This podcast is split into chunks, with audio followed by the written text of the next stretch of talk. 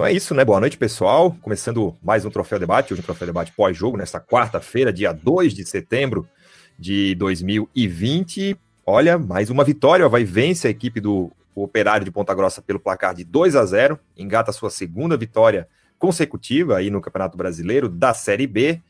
E, mesmo com um jogo a menos, o Avaí se aproxima aí do pelotão de cima desse Campeonato Brasileiro. Quem já está aqui dando boa noite para a gente é o Beno, que a gente já falou também, um colega que está sempre conosco, Felipe Aderbal, o Felipe Melo também, só tem... E já para bater esse papo aí com a gente, falar sobre o que acabou de acontecer na ressacada, está o Mozart Maranhão. E aí, Mozart, tudo bem?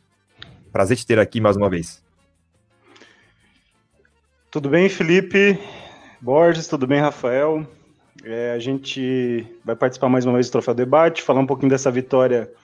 do Avaí, importante vitória contra um time que estava invicto, né, com o Operário, muito bem treinado, mas o Geninho sempre tem as suas cartas na manga, seus coelhos na cartola nesses momentos para conseguir resultados improváveis, e foi um resultado muito importante para o Avaí, que a gente vai comentar um pouquinho hoje. Belo aparelho aí, moço, belo fone, belo microfone, o áudio perfeito, como se estivesse nos estúdios Mosh, lá em São Paulo, né, onde gravou o Robson Anjo, vencedor do Raul Gil. Uma das minhas poucas conquistas na vida é ter uma foto com o Robson Monteiro Anjo, né, então isso é um orgulho que eu tenho.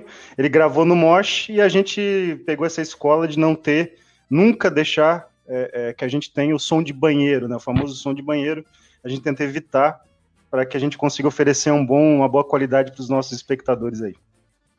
É, isso aí. Quem também tá aí para comentar esse jogo aí com a gente é o Felipe Borges. E aí, Borges? Tá em pau? Tá aqui na grande Florianópolis. Aliás, mais próximo aqui, né, de Florianópolis, né? Porque o governador Celso Ramos também fica. Boa noite, Rafael. Boa noite, Mozart. Prazer enorme voltar a fazer um programa contigo. Com o Xavier também, né? Mas é como já é de costume, a gente acaba deixando de reconhecer essas maravilhas, né? E...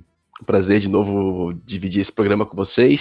Eu estou em Florianópolis hoje, estou aqui na casa da minha mãe, estou aqui no Estreito, estou a 2 quadras aqui de onde eu fui campeão catarinense em 2012, em 75 também, e em 99 também, apesar de ter sido roubado, conhecido como assalto do século e tudo.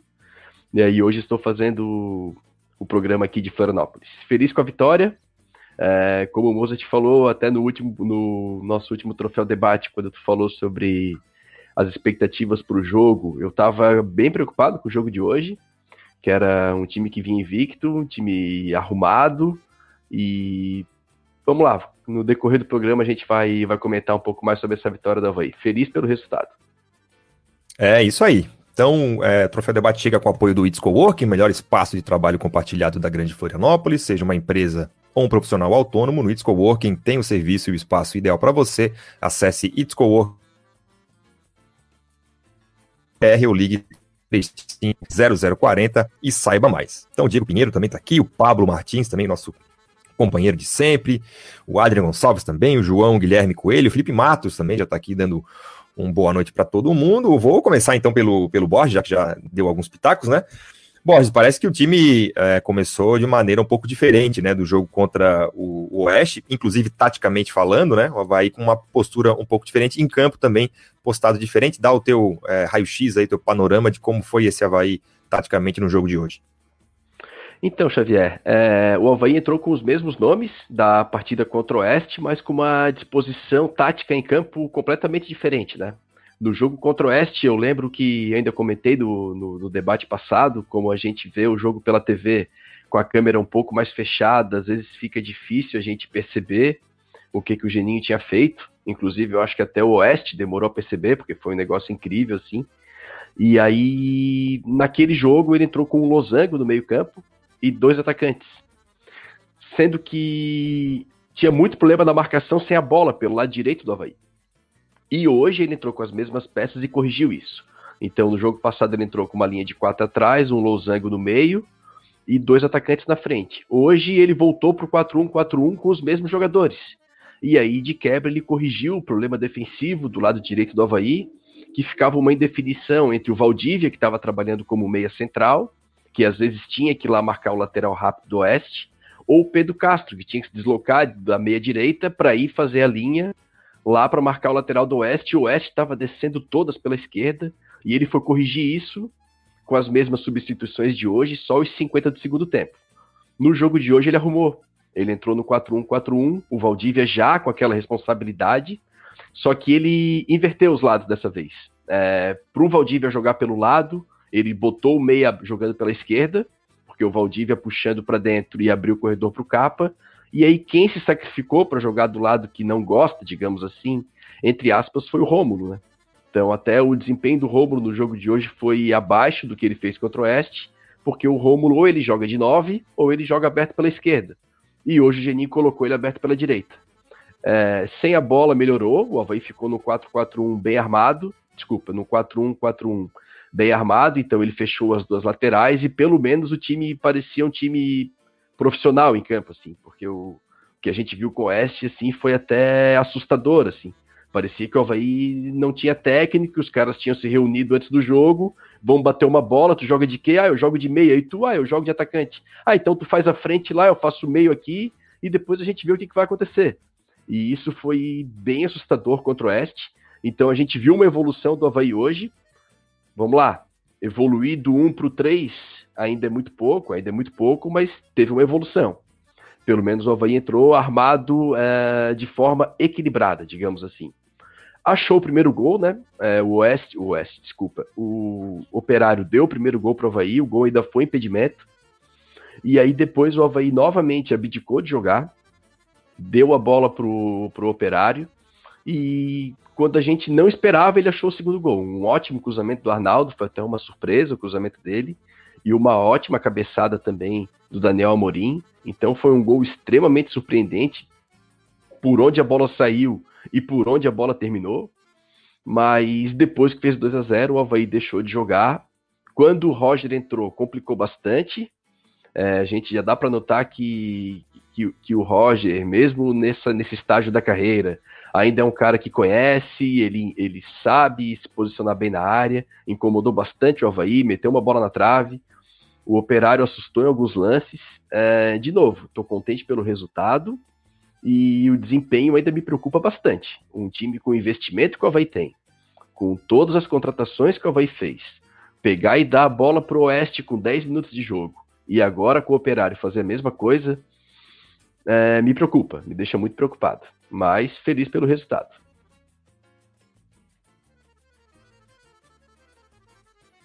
Tá do mute o teu microfone, caro Xavier. Aí, deu. Até antes de passar pro Mozart, né, a gente começou o jogo com 7 jogadores que estavam no time do ano passado, né, então já é talvez aí uma prova de que quem a gente contratou não estava dando muito resultado. A própria resolução estava aqui dentro de casa, né? Agora, a Mozart, a gente conversava um pouquinho antes do ar aqui, também um pouco do bom jogo que o Avaí faz, no sentido ofensivo, é também reflexo da postura de jogo do próprio Operário, né? Que é um time que não esperou o Avaí jogar, ele partiu para cima, né? Tomou a iniciativa do jogo. Como é que tu analisasse aí esse adversário no jogo de hoje? O Borges já dissecou bem as questões táticas do Avaí, né? Foi uma análise muito boa. Eu queria fazer algumas ponderações sobre isso que você citou, né? O Operário é um time que se instala no campo do adversário, para usar um termo moderno, né? O pessoal adora usar esses termos, né? Se instala no campo adversário. A gente não pode esperar nunca isso de um time do Geninho, de se instalar no campo adversário. Acho que o único local que o Geninho se instala à vontade no campo adversário talvez seja na Lagoa da Conceição, com bastante camarão, caipira com bacardi ali, ele vai se instalar à vontade, mas nunca no campo de futebol. Então, o Geninho, se ele não consegue se instalar no campo adversário nem em casa, ele tem outras qualidades, por exemplo, senso de urgência, instinto de sobrevivência. Então, ele percebe onde a coisa não está funcionando e rapidamente ele consegue algumas soluções de curto prazo. E é isso que o Borges citou, né? Mudanças táticas, mudou posição de jogador, manteve a escalação. Né, já tinha melhorado alguma coisa na escalação com este, colocando o Jean Martin no lugar do Bruno Silva, que dá mais intensidade. Não é um jogador fantástico, virtuoso, mas é um jogador que dá um pouquinho mais de mobilidade e intensidade no meio, né? E é necessário no futebol moderno. Então, o Geninho, se ele não tem essa situação que o Gerson, o técnico do Operário, tem modelo de jogo, instalando no campo adversário, o Geninho tem essa situação de perceber o que ele precisa fazer no curto prazo, fez isso contra o Operário é um time bom, bem treinado, com bastante padrão de jogo, você nota que é um time que sabe o que fazer nas bolas paradas também, sempre com uma jogada ensaiada, mas o Geninho, armando bem a equipe, a transição defensiva do Operário muito lenta, parecia que eles estavam com um trator a diesel ali, né, demorando para voltar, algumas desconcentrações da defesa do Operário também, o primeiro gol principalmente, né, e esse tipo de situação de detalhe, por mais que você tenha um time bem treinado, quando você peca nesses detalhes, o Operário pecou muito hoje, transição e desconcentração dos zagueiros, laterais, você paga um preço alto, e o Operário pagou um preço, o Avaí conseguiu abrir o placar bem cedo, né, mais uma vez bem cedo, isso colocou o Avaí à vontade para conseguir explorar essas debilidades do Operário, né? Então, eu cito uma outra situação também, para além das questões táticas que o Borges citou, do Valdívia e do Pedro Castro, né? O Valdívia é um jogador que tem um ótimo acabamento de jogada, ótima capacidade de passe, eu até vi no outro Troféu Debate algumas críticas à parte técnica do Valdívia, que eu não concordo. O Valdívia tem como sua grande qualidade a parte técnica, sempre foi isso, desde a Copa São Paulo lá de 2012, quando ele foi artilheiro como meia, por um time pequeno que era o Rondonópolis, quer dizer, você ser artilheiro como meia de um time pequeno numa Copa São Paulo é porque você tem qualidade técnica, né? E o Pedro Castro da mesma forma, qual é a grande qualidade que ele tem sempre, além do comprometimento, né, da sua entrega? É bater bem na bola, é um jogador que tem essas qualidades. Então você ter dois meias ali que tem essa qualidade de chegada, de bater bem na bola, de cruzar bem, de passar bem, você está sempre mais perto de um acabamento bem feito e de fazer gols, como foi o caso hoje no primeiro gol do Avaí. Então, eu acredito que o Geninho, se ele não consegue fazer um modelo de jogo bem trabalhado, se instalar no campo do adversário, um modelo que enche os olhos do torcedor, ele consegue resolver problemas de curto prazo, né? Ele é o eletricista que vai na tua casa e resolve ali o problema da lâmpada, mas talvez ele não consiga fazer a instalação toda elétrica da tua casa. Então, por isso que no outro Troféu Debate que eu participei, eu citei, prefiro Geninho do que Rodrigo e Augusto Inácio no curto prazo, porque ele vai entregar esse tipo de situação. E hoje o Avaí precisa mostrar resultado. Infelizmente, se o desempenho não é aquele que se gostaria, né, você precisa ter o resultado, porque daí o torcedor até falou aqui no comentário, o ambiente fica melhor, você gera um pouquinho mais de tranquilidade, o jogador tem um pouco mais de confiança, vai gerando coisas boas. Claro, como a gente já citou no outro Troféu Debate também, isso não vai segurar para sempre, porque vai encontrar ali pela frente adversários mais concentrados, errando menos do que o Operário errou, e aí a dificuldade vai ser grande de conseguir resultados importantes como o de hoje. Mas assim, o saldo positivo, tá? E o Geninho tem esses coelhos da cartola, ele sabe ler rapidamente, né? E em seguida resolver um problema para o jogo seguinte, quer dizer, do jogo do Oeste para o jogo do Operário, o Avaí conseguiu melhorar bastante. Esse pragmatismo, né, do Geninho talvez seria, naquele momento de turbulência do Avaí, que o Avaí mais precisasse no momento, né? O problema é que isso não se sustenta a longo prazo, né? O pragmatismo é uma coisa para se resolver ali na hora, né? Agora, diferente dos outros jogos, eu achei que o Avaí, dessa vez, não tirou o pé como antes, né? Antes se via uma clara cisão entre ali um momento bom e um ruim, né? Seja quando fazia o gol ou quando tomava o gol, o Avaí, em certo ponto do jogo, parecia que tinha esquecido tudo aquilo que ele havia feito até então. Acho que no jogo de hoje ele começou... Estava um jogo bastante franco, assim, um jogo de... trocação, tava lá e cá, chances de gol, assim, os times não muito preocupados em se defender no primeiro momento. O Avaí faz o gol e não se desprende totalmente do jogo, né? O Avaí continua ali espetando uma vez ou outra, criando as suas chances, mesmo quando ele recua e espera um pouco mais a equipe do Operário. O Operário não impõe uma pressão assim muito grande, não ficou a ponto de fazer o gol a qualquer momento, teve aquela bola na trave do Roger, que é um centroavante que para nível da Série B ele é muito acima, né? Logo vai ser titular nesse time, mas não foi um ataque contra a defesa. A gente levou muito mais pressão do Oeste na sexta-feira passada do que do Operário hoje, né? Com certeza.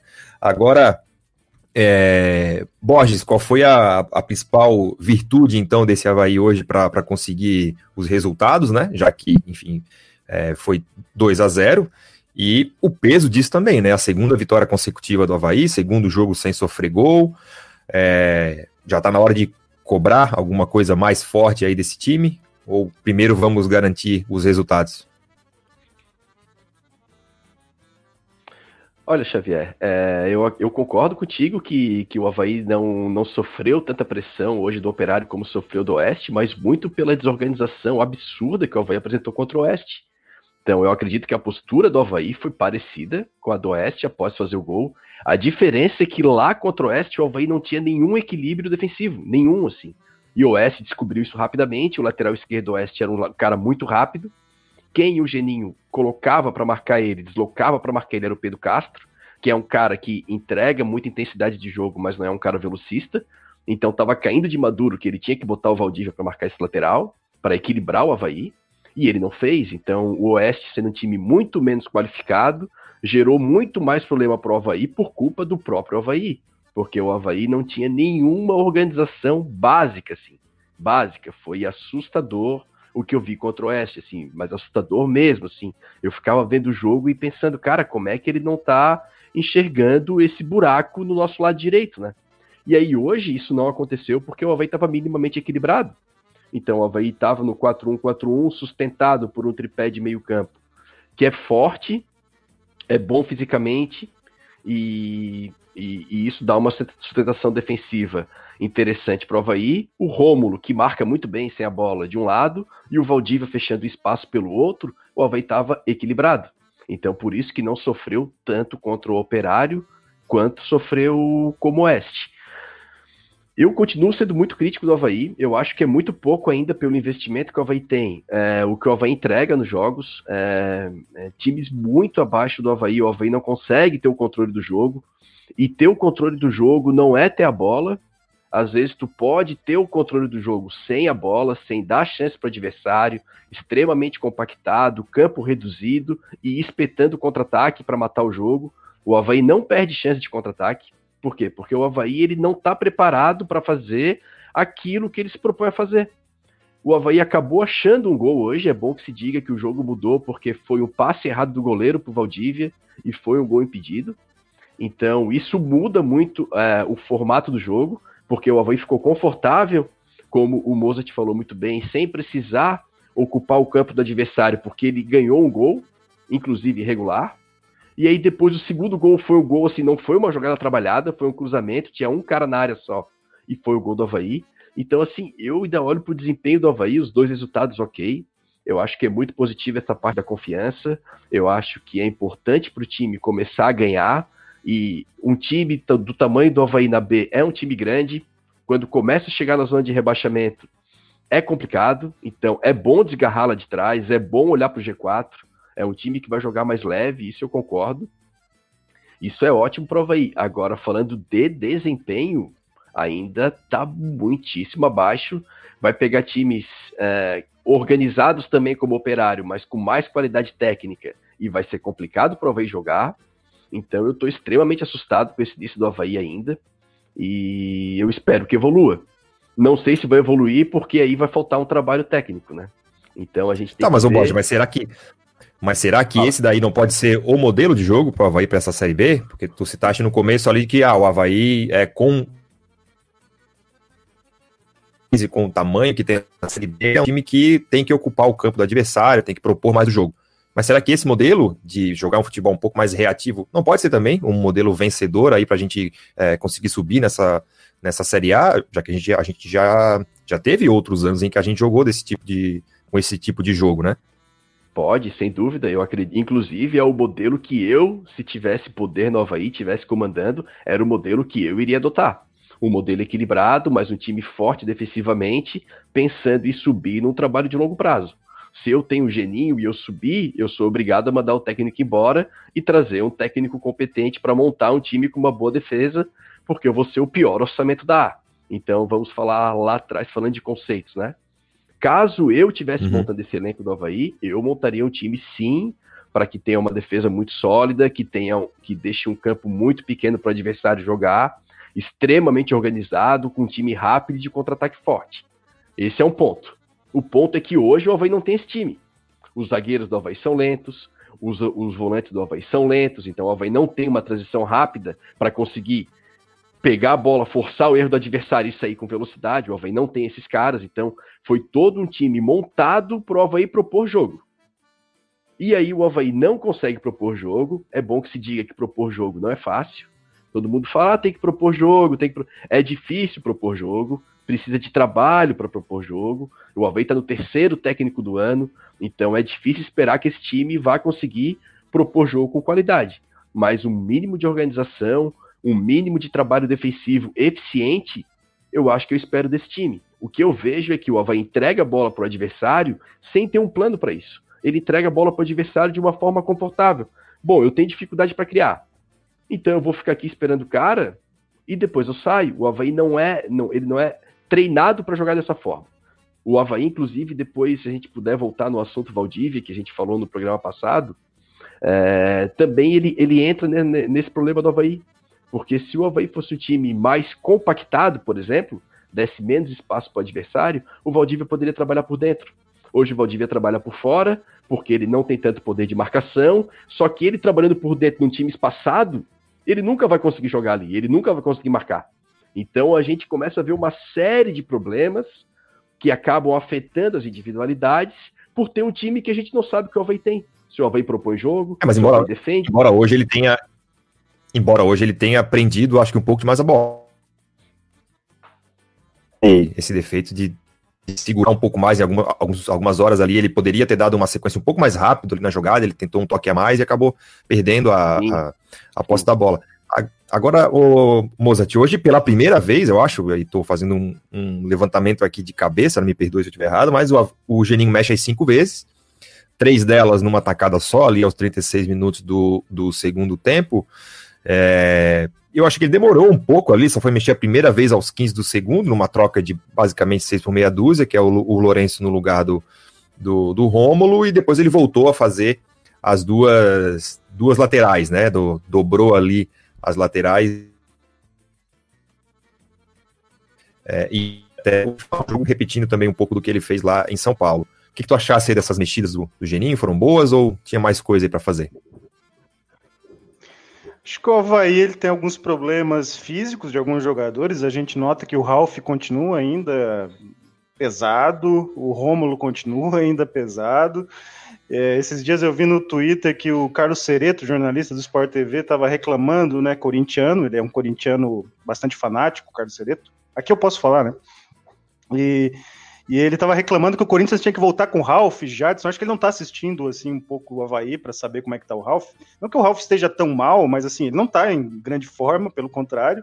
E aí você tem o Rômulo também, ainda não conseguiu, ele é um jogador bom tecnicamente, mas ele não conseguiu ainda se desenvolver, ainda mais jogando, mudando de posição. E aí é uma necessidade que o Geninho tem que usar mesmo, eu concordo. Ele tem que se adaptar a um modelo, a uma situação que o time precisa taticamente.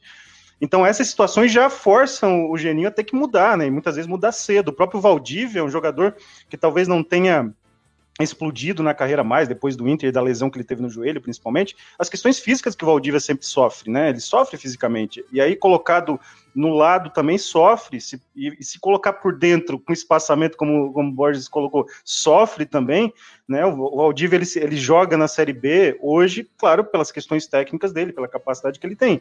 Mas ele sofre fisicamente. Então o Avaí tem vários jogadores ainda, né, que estão sofrendo fisicamente, aí o Geninho tem que fazer as mudanças, né? E uma constância também, né, Mozart, até só dando um pitaco nessa questão do Valdívia, um dia ele joga aberto pelo lado direito, um dia aberto pelo lado esquerdo, um dia faz a meia, um dia joga de segundo atacante, até para isso também atrapalha o desempenho dele, né? Mas se a gente pegar um esquema tático que o Valdívia seria o ideal para o Valdívia, jogar um 4-2-3-1 com ele por dentro, né, ou jogar, mesmo no 4-1-4-1 por dentro, mas que ele esteja fisicamente apto para fazer essa função, porque daí você tem algumas funções defensivas também ali, né, pelo lado você pode aproveitar ali na esquerda, da esquerda para o meio, né, ele consegue derivar bem, finalizar, cruzar, aproveitando a batida de bola dele que é sempre perigosa, né, mas o fato é que o Avaí tem problemas de jogadores titulares que tem problemas físicos. O Bruno Silva, quando estava jogando como titular, também não estava entregando. Então, o Jean Martins é um jogador um pouco mais bem condicionado, né? Então, assim, você tem situações que o Geninho tem que, né, lidar, né? E eu acho que a escalação do Avaí, dentro do que o Avaí tem hoje, é próximo do ideal, né? A gente pode aqui botar uma ou outra situação, mas não tem muito o que mudar, na minha visão, pelo que eu vejo do elenco. E aí ele é obrigado a fazer mudanças. Acho que hoje o Geninho estava num modo mais ligado do que tem costumado estar. Acho que o Avaí estava num modo um pouquinho mais ligado do que tem quanto ao Oeste, eu acho que, sem dúvida, né? Mas ainda o Avaí sofre bastante com essa questão. Eu acho que o Rômulo, pela idade que tem, é diferente do Ralf, né? O Rômulo não tem mais de 30 anos, então, assim, sofre bastante ali na questão física ainda. Não sei explicar porquê, daí não dá para eu explicar nada, eu tô só vendo o que o campo mostra, mas o fato é que tem problemas e o Geninho tem que mexer, né? Eu tava vendo a questão do Daniel Amorim, que a gente tava comentando antes também, que é um jogador contestado, né? Pela questão técnica, não trata muito bem a criança ali, né? Mas ao mesmo tempo de cabeça ele é um jogador bastante perigoso, né? E até lembra um pouco o Paulo César, pegando uma referência histórica do Avaí, né? Lá de 98, da Série C, que era esse jogador que tecnicamente sofria, né? Ainda mais naqueles campos tipo de Santo André, que era bom para plantar batata, né? Aquele campo de Santo André na época era plantar batata, né? Não dava, né? E aí o Paulo César só podia fazer gol de cabeça. Com campo bom já não era aquela coisa maravilhosa. E o Daniel Amorim é a mesma coisa, assim, né? Claro, eu acho que ele também não é essa tragédia toda no chão, mas o Daniel, se você explorar bem as questões aéreas, e esse é o lado do Geninho minimalista, né, que a gente fala, né? O Geninho é aquela coisa do amor e ódio nas minhas avaliações sempre, né? Eu faço críticas, mas também reconheço as qualidades que ele tem. E ele consegue explorar as questões minimalistas de cada... ele é bom de cabeça, ele consegue explorar o Daniel Amorim. O Valdívia bate bem na bola, ele consegue explorar o Valdívia. O Pedro Castro voltou a jogar e o Pedro Castro tá respondendo, né? Claro, você pode dizer assim, o Geninho tem estrela, mas o Geninho sabe explorar essas questões minimalistas de cada jogador, aquelas qualidades que às vezes decidem o jogo no detalhe, né? O Operário, se você analisar o Operário hoje, e na Série B como um todo, é um time que encanta muito mais do que o Avaí, tá na frente da tabela, né? Você vê ele jogando Operário, um time que é agradável, só que peca nos detalhes. Né? Exato, mas peca nos detalhes, né? Esses detalhes que decidem jogo. Você tem o Daniel Amorim, você não pode... O Daniel Amorim já tinha cabeceado antes de fazer o gol, né? Você não pode deixar o Daniel Amorim... Claro, é difícil marcar, mas você já tem que chegar no jogo sabendo que o Daniel Amorim vai ser perigoso na bola aérea. Essa é uma questão básica do time que vai enfrentar o Avaí com o Daniel Amorim, né? Aí se você tem o Valdívia, você sabe que o Valdívia é o jogador mais perigoso na batida de bola, seja cruzamento de bola parada, seja questões de bola rolando. Então, o Geninho sabe explorar isso e, por outro lado, o Operário muito... deixando as coisas acontecerem nesses detalhes. O detalhe decide tudo no futebol muitas vezes, né? E nesses jogos encavalados, que eu já citei da outra vez também, assim, acho que a desconcentração acaba sendo até maior, né? Porque é muito jogo um em seguida do outro, os times muitas vezes não têm tanto elenco assim para mudar, e o Operário pecou nisso. O Avaí, por outro lado, por ter o Geninho, né, um técnico experiente nesse aspecto, eles conseguem tirar essas questões, né? Você nunca vai ver, eu estou fazendo muita analogia hoje, falando muito nisso, né? Fazendo muita metáfora. O Geninho não é o trapezista que vai ficar sem a rede no chão, ele vai ter sempre a rede, ele é um cara que tem instinto de sobrevivência, e o Avaí precisa do instinto de sobrevivência. Entendo a frustração, o medo, a insatisfação de parte da torcida, sabendo que talvez seja o teto do que o Geninho pode entregar. Não tem aquela perspectiva de saber que daqui a 10 rodadas o Avaí vai estar no outro nível. Não vai ter condições, na minha visão, de fazer um modelo de jogo super moderno. Não vai ter isso, na minha visão. Mas ele vai entregando isso. Se os adversários deixarem o Avaí sonhar, o Geninho sonhar, quem sabe pode chegar mais perto do G4 e começar a incomodar. E aí entra a história do Avaí, o tamanho do Avaí, o peso que o Avaí tem na Série B, que eu concordo plenamente com vocês. Não, e ô Mozart, assim, até para agora, para falar bem do Geninho, né, antes que eu seja taxado aí de um corneteiro do Geninho, antes que eu seja como se eu não fosse, mas acredito que tenho razão em alguns pontos, esse ponto do Geninho também até foi comentado na época do Rodrigo Santana, cara, que aí tu tinha o Rodrigo Santana que também não entregava nada e ainda não tinha peito para barrar os caras com nome. O Wesley com o Geninho, ele não vestiu ainda nem fardou para banco, cara. Eu acho que ele ficou no banco do jogo e agora sentiu uma lesão, aquela... Bom, enfim. Parece que ele sentiu uma pancada no joelho no treino, mas antes ele não estava sendo aproveitado. E aí eu lembro que tinha até um troféu debate que eu comentei, assim, porque o que o Rodrigo Santana entregava também era absurdo o que ele fez, as coisas que ele vinha fazendo, mas no elenco de cobra, como o Avaí tinha que ser um cara com esse perfil do Geninho, logicamente, na minha visão, não o Geninho, mas também esse cara que bota medalhão do banco, é um cara caro, é um cara que tem tamanho, é um Guto Ferreira. O Guto Ferreira vai vir e vai chegar, tu vai pro banco, tu vai pro banco, tu vai pro banco, só que ele vai ganhar ali suas 150, 200 picanhas no mês ali, e talvez não queira uma Série B. E aí o Geninho é esse cara que não vai te entregar a parte, o modelo de jogo, como o Mozart bem comentou, mas ele é o cara que vai chegar pro Wesley, tu vai esperar um pouquinho, Bruno, tu vai esperar. Ele vai ter tamanho para fazer esses caras esperarem. Exatamente. Ele é um cara que tem 2 acessos pro Avaí, e os caras vão olhar, bom, o terceiro técnico, não adianta bater nesse cara aqui, que eu que vou sair. Então, para isso, o Geninho me serve, para isso ele serviu. A hora que ele afastou Bruno Silva, afastou Wesley, botou um time com mais intensidade de jogo, ele melhorou. E só o Mozart estava falando ali do condicionamento do Rômulo, ele ficou muitos meses parado, ele, acho que é o segundo jogo dele voltando de lesão, e isso ele não tá, é por isso que ele ainda tá, ele tem uma tendênciazinha, né, o Avaí ainda joga de calção branco direto, isso prejudica ali para quem tem bunda grande, e aí ele complica um pouco pro Rômulo, mas ele voltando de lesão, o Romulário vai entregar, ele entrega, o Romulário faz o serviço. Agora, para mim, porque eu acho bastante interessante, que era uma coisa que a torcida cobrava muito, e eu, de maneira à distância, percebi que o Avaí teve um pouco mais de vibração. Eu acho que o time estava mais concentrado nas jogadas, até por não ter torcida a gente consegue ouvir ali o som do jogo, e esse foi o jogo que eu mais percebi esse tipo de coisa, né? Uma cobrança entre os jogadores, cobrança por atenção às jogadas, atenção à marcação. Então acho que se faltava também esse ingrediente, no jogo de hoje melhorou a esse nível.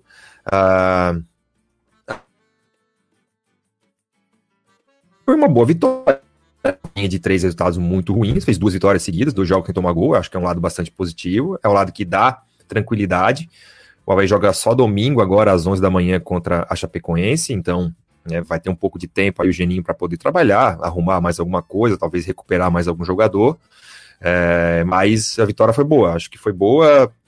Ainda estou naquela fase de comemorar mais as vitórias do que fazer uma cobrança mais rígida com algum resultado, porque é bom ter conforto para trabalhar primeiro, para depois ver o que a gente pode fazer, né? Do jeito que estava, brigando ali com a zona de rebaixamento, muito próximo, sem vencer um resultado, agora pelo menos está vencendo. Só uma passadinha aqui na turma, está aqui com a gente, o Vinícius Fernandes Marcelino está aqui, o Mário Felipe Trotti também está aqui, fazendo participações, né? Já fez participação. Vinícius Fernandes é aluno do IFSC, tá? Nosso aluno aqui do Campus Ararendá. É nosso aluno, então. Um grande abraço.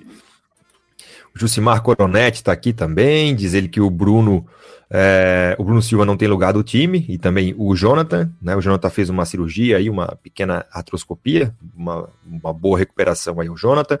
Marcelo Conceição cobra aí a presença do Thiaguinho da base, que deveria ter uma oportunidade.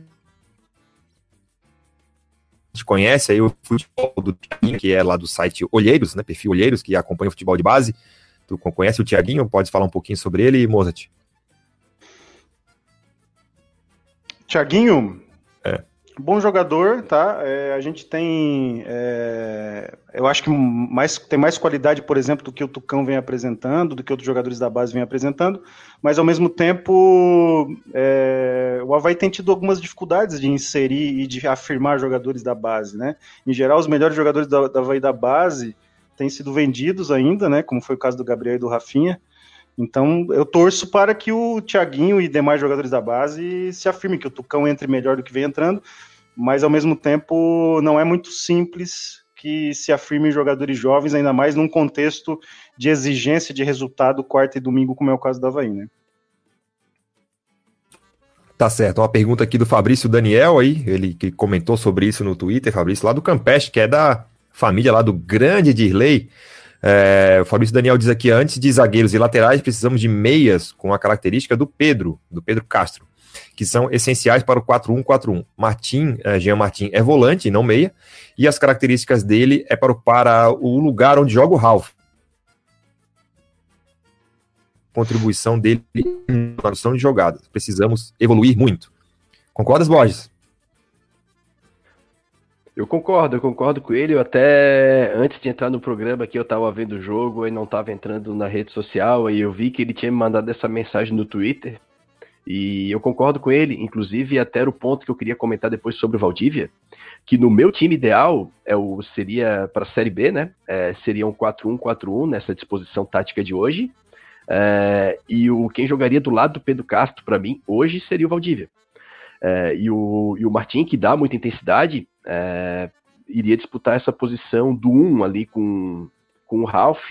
E claro, no decorrer do jogo, 5 substituições, poderia sim fazer essa segunda linha. Mas é aquele ponto lá do início, né, que a gente estava conversando.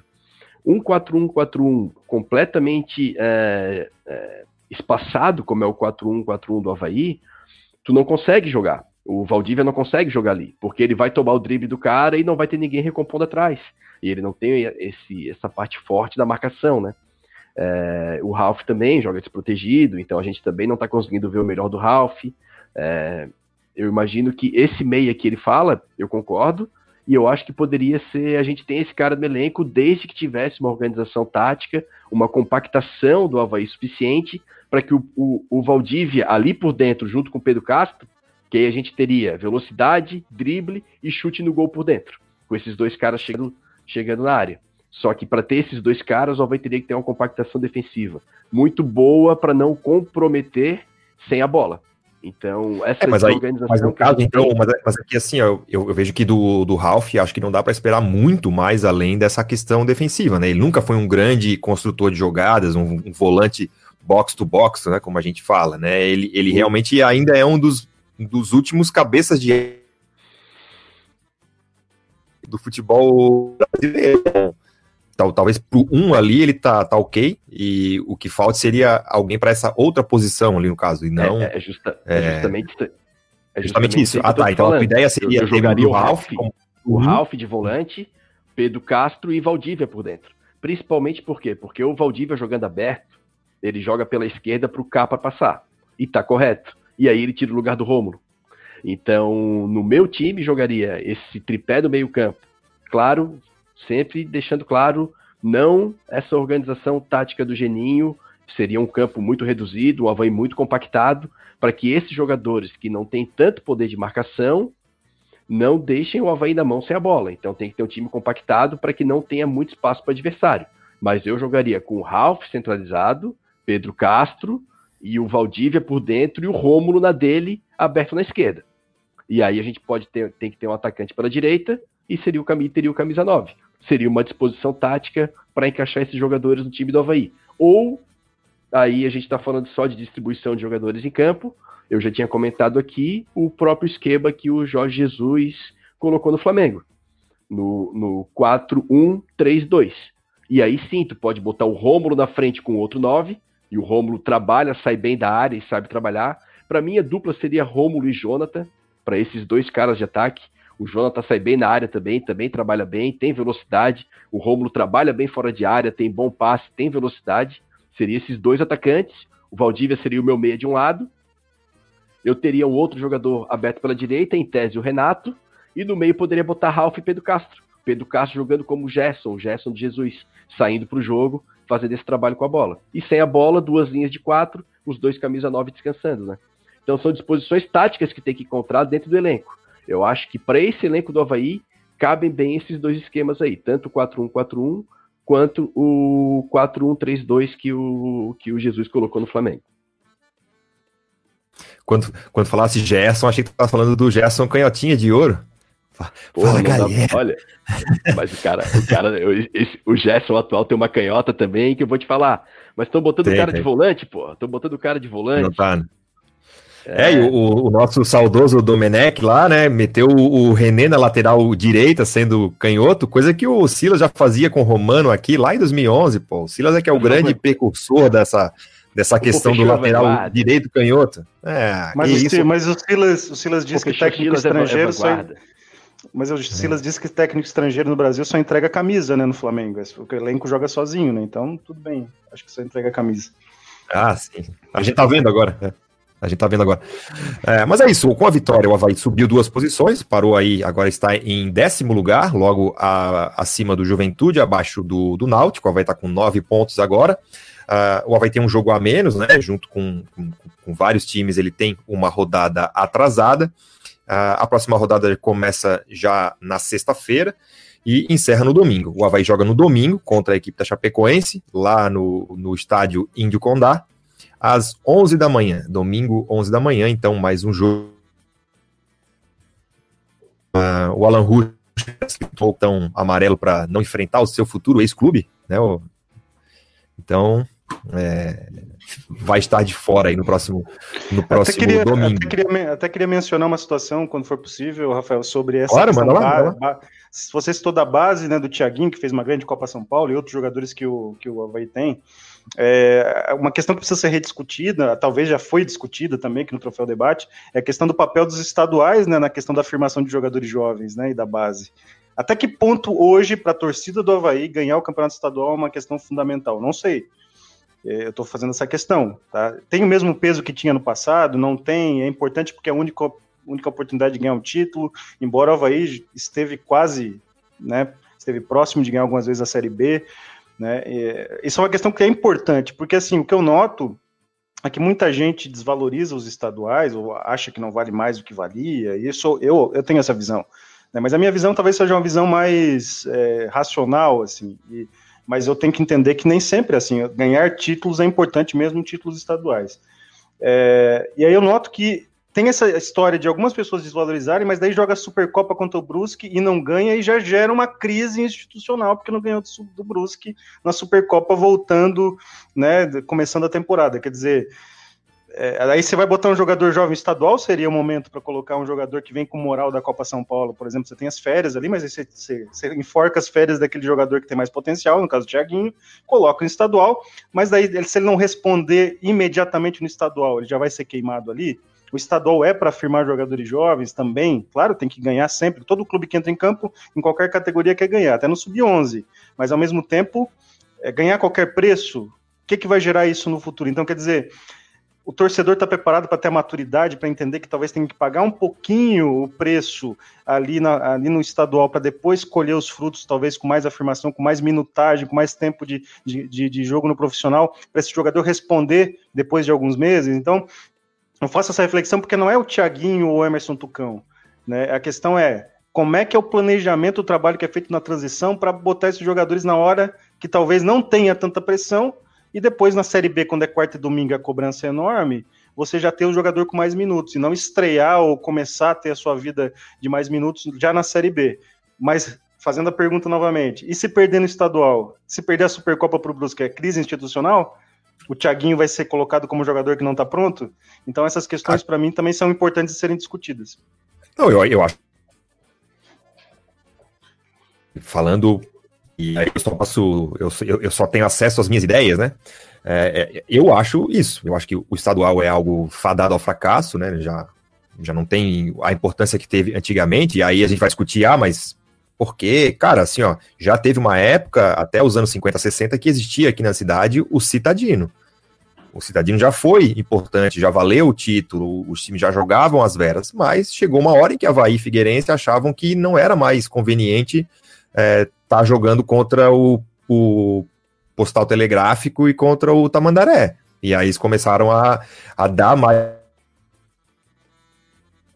estadual. Eu acho que vai acontecer com o estadual também uma hora. Se o estadual tiver esse cunho ainda, né, de ser um grande fornecedor de minutos aos times, eu acho que vale a pena. O Atlético Paranaense é um time que tem conseguido fazer as duas coisas, né? Ele promove muitos jogadores jovens no Sub-23 através do estadual e, ao mesmo tempo, quando termina a sua fase de teste, ele bota o principal na reta final e ainda ganha o campeonato. As duas maiores vendas do Atlético Paranaense, as recentes, o Renan Lodge e o Bruno Guimarães, vindos do Sub-23 do estadual. O Thiago Nunes, que virou campeão da Sul-Americana e da Copa do Brasil, veio do Sub-23. Agora o Eduardo Barros, que assumiu o lugar do Dorival, veio do Sub-23. Quer dizer, não revela só jogadores, você às vezes forma um técnico. Claro, o Atlético tem uma estrutura que permite ter praticamente 50, 60 jogadores, né? Mas eu tô colocando isso porque às vezes você tem que pagar um preço que às vezes é salgado no curto prazo, você pensa assim, pô, você tá vendo o Figueirense ser campeão, ou o Criciúma ser campeão, a Chapecoense ser campeão, e a gente não vai brigar pelo título, porque a gente optou por um modelo mais conservador agora, mas pensando mais progressivamente na frente. São preços que você tem que pagar no futebol, pesar, pensando no bem do clube. E assim, ó, a Mozart, e esse ano teve 8 pro mata-mata, pô, né? Vamos combinar, dá pra vai ter começado com o Sub-23 uma boa parte, joga só estrear o time principal, né? Lá em... O time principal, claro. Sim, se quiser e tal.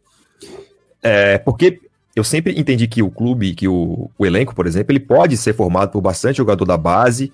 Eu acho que, por exemplo, tem que ter um titular bom, um reserva à altura. O terceiro pode ser alguém da base, porque se um lateral direito do Avaí não conseguir jogar contra o Imbituba, o Brusque, o Camboriú, no estadual, pô, e aí quando precisar dele, vai que precisa lá na rodada da Série B, pô, ele já jogou em casa, já enfrentou a torcida, já sabe como é que é o futebol profissional, então isso tudo conta. Às vezes eu sinto que o torcedor tem um pouco de pressa, assim, com alguns jogadores, muitos deles por uma esperança. Então, o Guri foi bem na Copa São Paulo.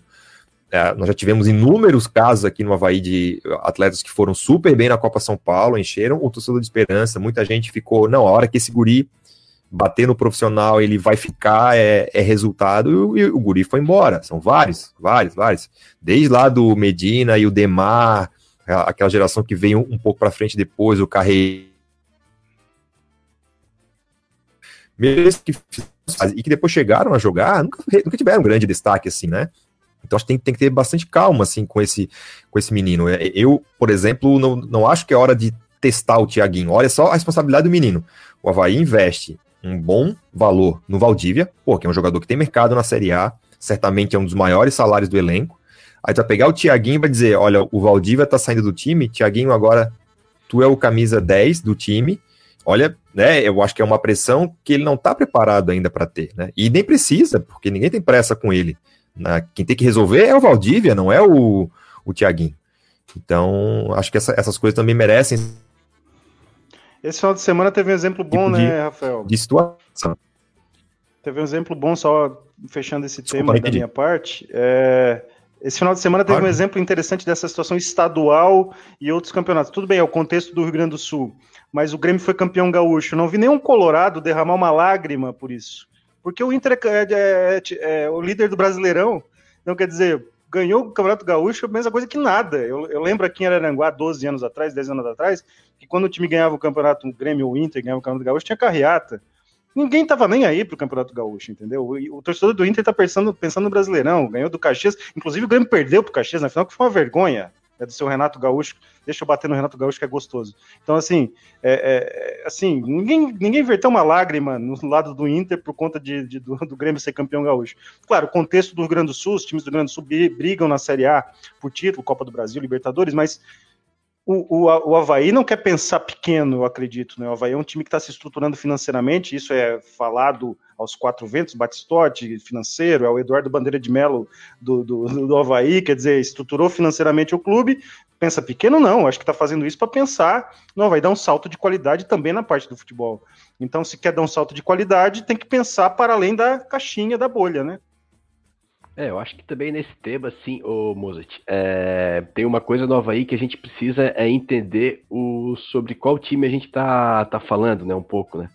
Porque o Avaí, ele tava, só pra gente pegar o exemplo da última semana, né, a gente não precisa nem ir longe, o Avaí tava negociando com o Alan Ruschel, o Leonan já tava sondado pelo Santa Cruz, aí o Geninho precisou de uma emergência, o cara tava esquecido, pra arrumar o time lá contra o Oeste, que ele precisava fechar as duas laterais, o Leonan entra e faz o gol.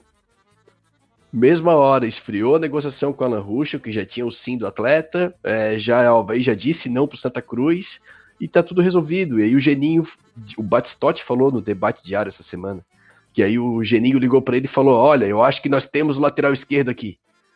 Ele tava onde, o Leonan? Veio de bicicleta, só fardou pro jogo, não treinou, os caras não conhecem, nunca viram. Então... Tá igual rádio velho, ninguém liga. E aí nunca tinha visto o cara treinar, como assim? Viu o cara jogar 35 minutos e agora serve? Então, assim, é um time que esse planejamento, eu concordo com vocês que deveria existir, mas dentro do Avaí eu acho muito complicado que ele exista. Sobre o estadual, sobre o Sub-23 também, que tu falou, Mozart, também revelou o Jonathan pro Avaí, que depois ele tava no Sub-23, o Alberto Valentim escalava o Brenner, Alguém chegou para ele e falou, meu amigo, dá uma segurada no Brenner aí. O Jonathan entrou bem na Série A, até subiu para a cabeça um pouco. Ele, né, começou a comer uma batata frita e tal, e deu uma... degringolou um pouco. E o estadual, eu acho que é o seguinte, eu acho que ele, na minha visão, ele deve diminuir. Eu acho que são 20 datas, 18, 20 datas, acho que é muita coisa para o nosso calendário. Clubes de Série A e B poderiam trabalhar tranquilamente aí com 8 a 10 datas de estadual. E eu ainda acho que é importante, Mozart, só num ponto, e eu concordo contigo em toda análise, mas aí tu vai, eu espero que tu entenda esse meu lado emocional. A gente precisa desfazer uma injustiça histórica, que é o Figueirense ter mais título que a gente, porque foi em 94 invadiram o campo, em 99 foi aquele o maior assalto do século, inverteram o mando de campo com o Joinville depois das partidas jogadas, e o Emerson Maria segurando o jogo aos 40 do segundo tempo, porque o 0x0 era dele, os caras não jogaram de novo, então assim, tem 3 títulos para os caras aí, que estão tem na mais, conta. Né? Tem 39, tem o caso, César Seara nos anos 30 também. É, tem o presidente do Figueirense que apitou a final, então tem uma série de jogos de injustiças que a gente precisa corrigir. É. Mas após corrigir essas injustiças, assim, eu acho que é isso mesmo, é botar o Sub-23, esquecer um pouco o estadual e é hora de revelar os jogadores, né? Ah, e antes de tudo, né, para revelar os jogadores, aquilo tudo que a gente fala no início, né? Tem que ter um time organizado. Não dá para chegar e botar o guri para jogar de qualquer jeito, não dá para um time não ter um modelo de jogo e botar um guri da base para que ele tenha que desenvolver e mostrar, porque é muito fácil, por exemplo, o Valdívia, que, usando o exemplo do Valdívia, que ele é um cara que ele já mostrou a qualidade dele, então ele vem para cá, a torcida tem paciência. Não, tem alguma coisa errada para ele não estar rendendo, porque esse cara tem qualidade. Quando é o Tucão, que entra no time bagunçado, não tem tempo. Então, antes de botar o jogador da base, tem que ter um modelo de jogo definido, esse cara tem que entrar calçado pelos outros atletas, e isso também é valorizar o ativo do clube, né? Então, tu ter um time organizado, tu ter um bom técnico, tu valoriza os teus próprios jogadores, que depois, futuramente, tu pode negociar. Agora, tu botou o jogador na base, em time bagunçado, ele não vai render, às vezes vai sair barato e vai estourar em outro time, e aí tu não vai entender, por que ele não estourou aqui? Às vezes porque o teu time é bagunçado dentro de campo e ele não conseguiu desenvolver as características do atleta, né? As características dele.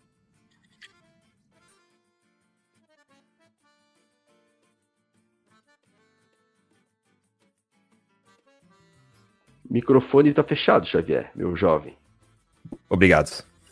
Desculpa aí. O Xavier investiu milhões de dólares nesse equipamento aí, tem que aproveitar. Pois é, não, e aí, desculpa aqui.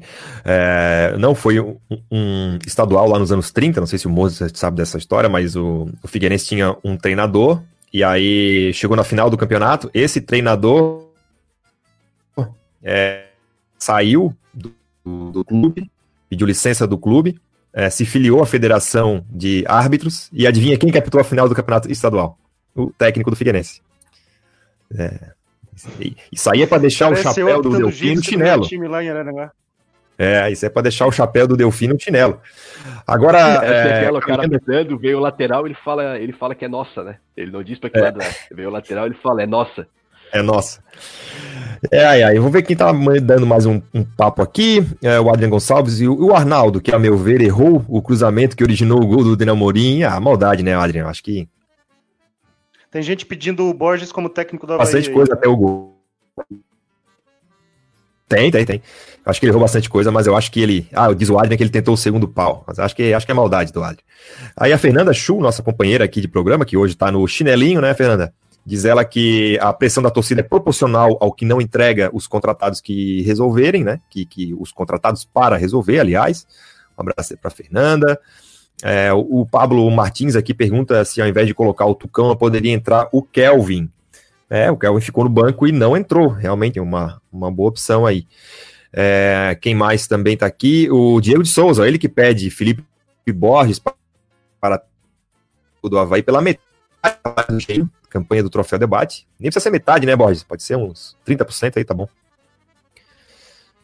Meu amigo, 10 milzinho eu corto a grama ainda. Aí tu vai tirar o serviço do Adenir lá, nosso grande companheiro. Enfim, o fato é que o Avaí... O fato é que o Avaí, então, volta a campo no domingo, às 11 da manhã. Mozart, pelo que tu conhece desse pragmatismo do Geninho, ele já repetiu o time que jogou contra o Oeste na sexta-feira, repetiu hoje, diante da Chapecoense, que é um adversário que o Avaí já enfrentou 3 vezes aí esse ano. Então, acho que ele uma vez repetiu o time ou um pouco mais ousado aí no domingo?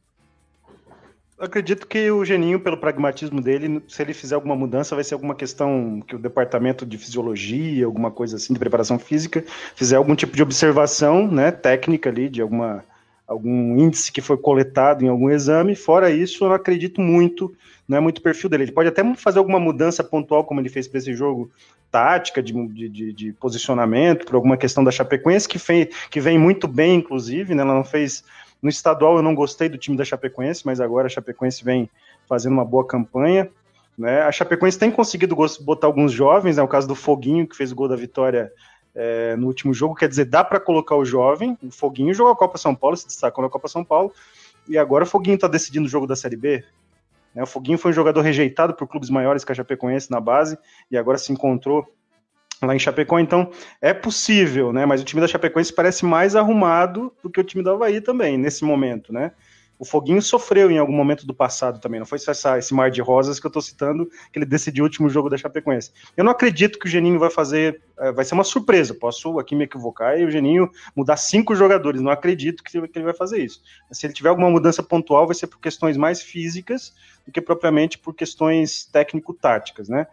E, enfim, eu acredito que o jogo é muito complicado, tá? A Chapecoense, como eu disse, encaixou um time, né? Tá no G4 e vai ser um adversário aí bem salgado, né? É um clássico do futebol catarinense porque é um confronto histórico lá dos anos 70, né? Que teve... Não é um clássico? Não, mas... Clássico só tem um, né? Vamos tem manter a aqui. Tudo bem, né? Mas eu sou forasteiro, eu sou forasteiro do Troféu Debate. Deixa com meus forasteirismos do Troféu Debate. Mas assim, lá nos anos 70... Nos anos 70 teve um confronto que foi histórico, que foi muito polêmico, sim, né? Que o time da Avaí foi muito hostilizado lá em Chapecó, no momento que não tinha tanta cobertura midiática como tem hoje. Então foi lá que nasceu o Foguinho. Pode ter sido. Nos anos 70, botaram fogo no carro do Bandeira. Aquela imagem lá. Ele acabou vindo ao mundo um pouquinho depois, em 2000, mas ele talvez tenha sido gerado lá.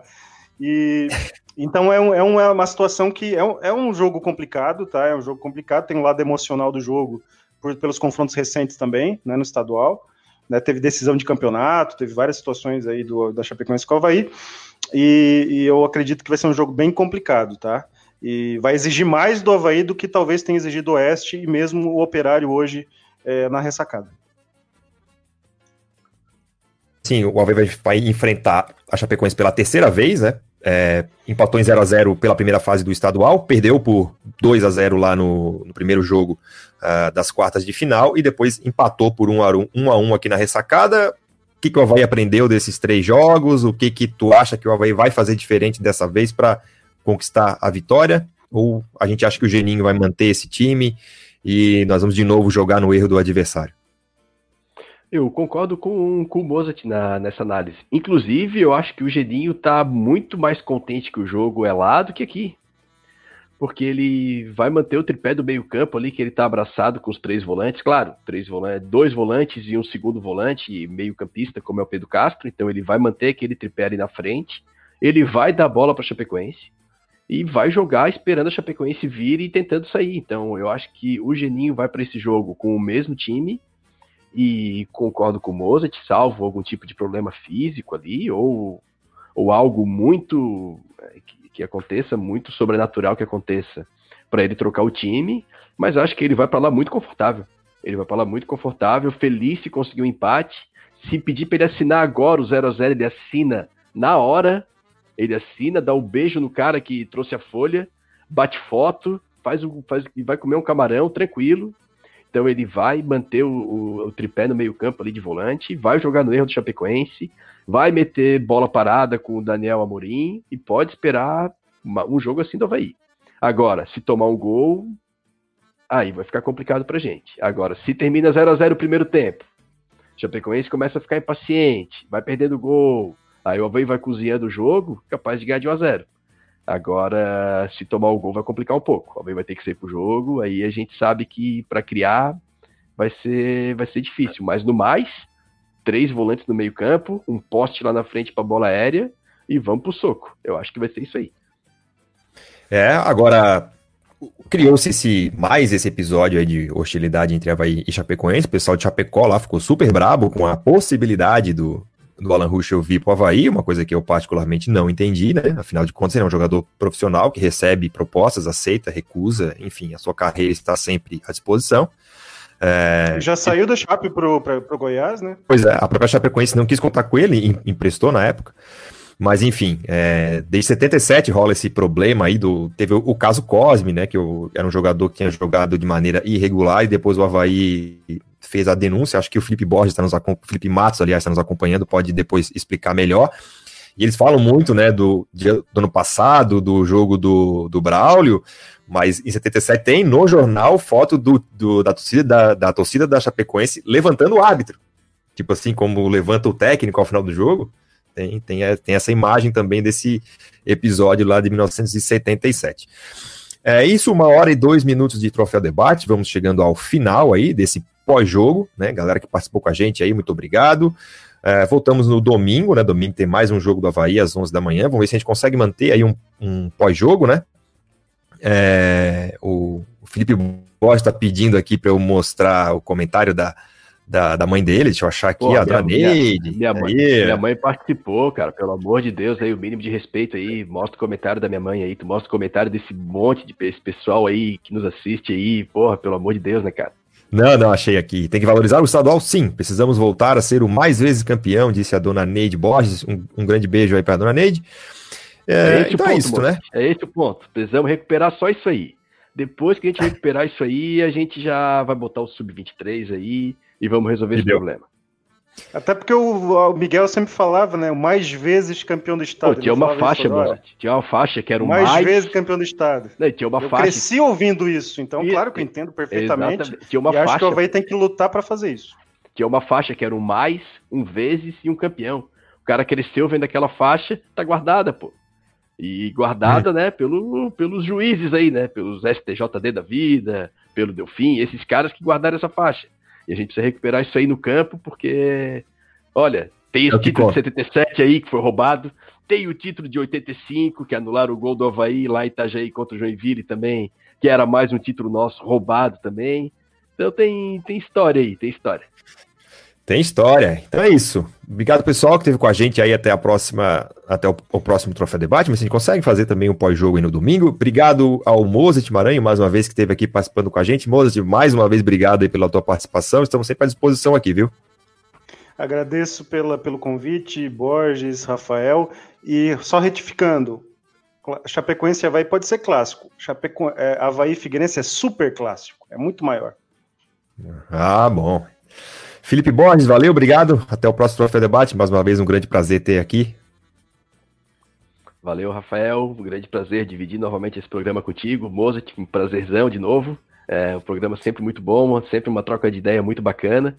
E sobre Avaí Chapecoense, eu acho que é uma rivalidade que cresceu muito nos últimos tempos. Vamos dizer que é uma grande rivalidade aí desses últimos tempos aí.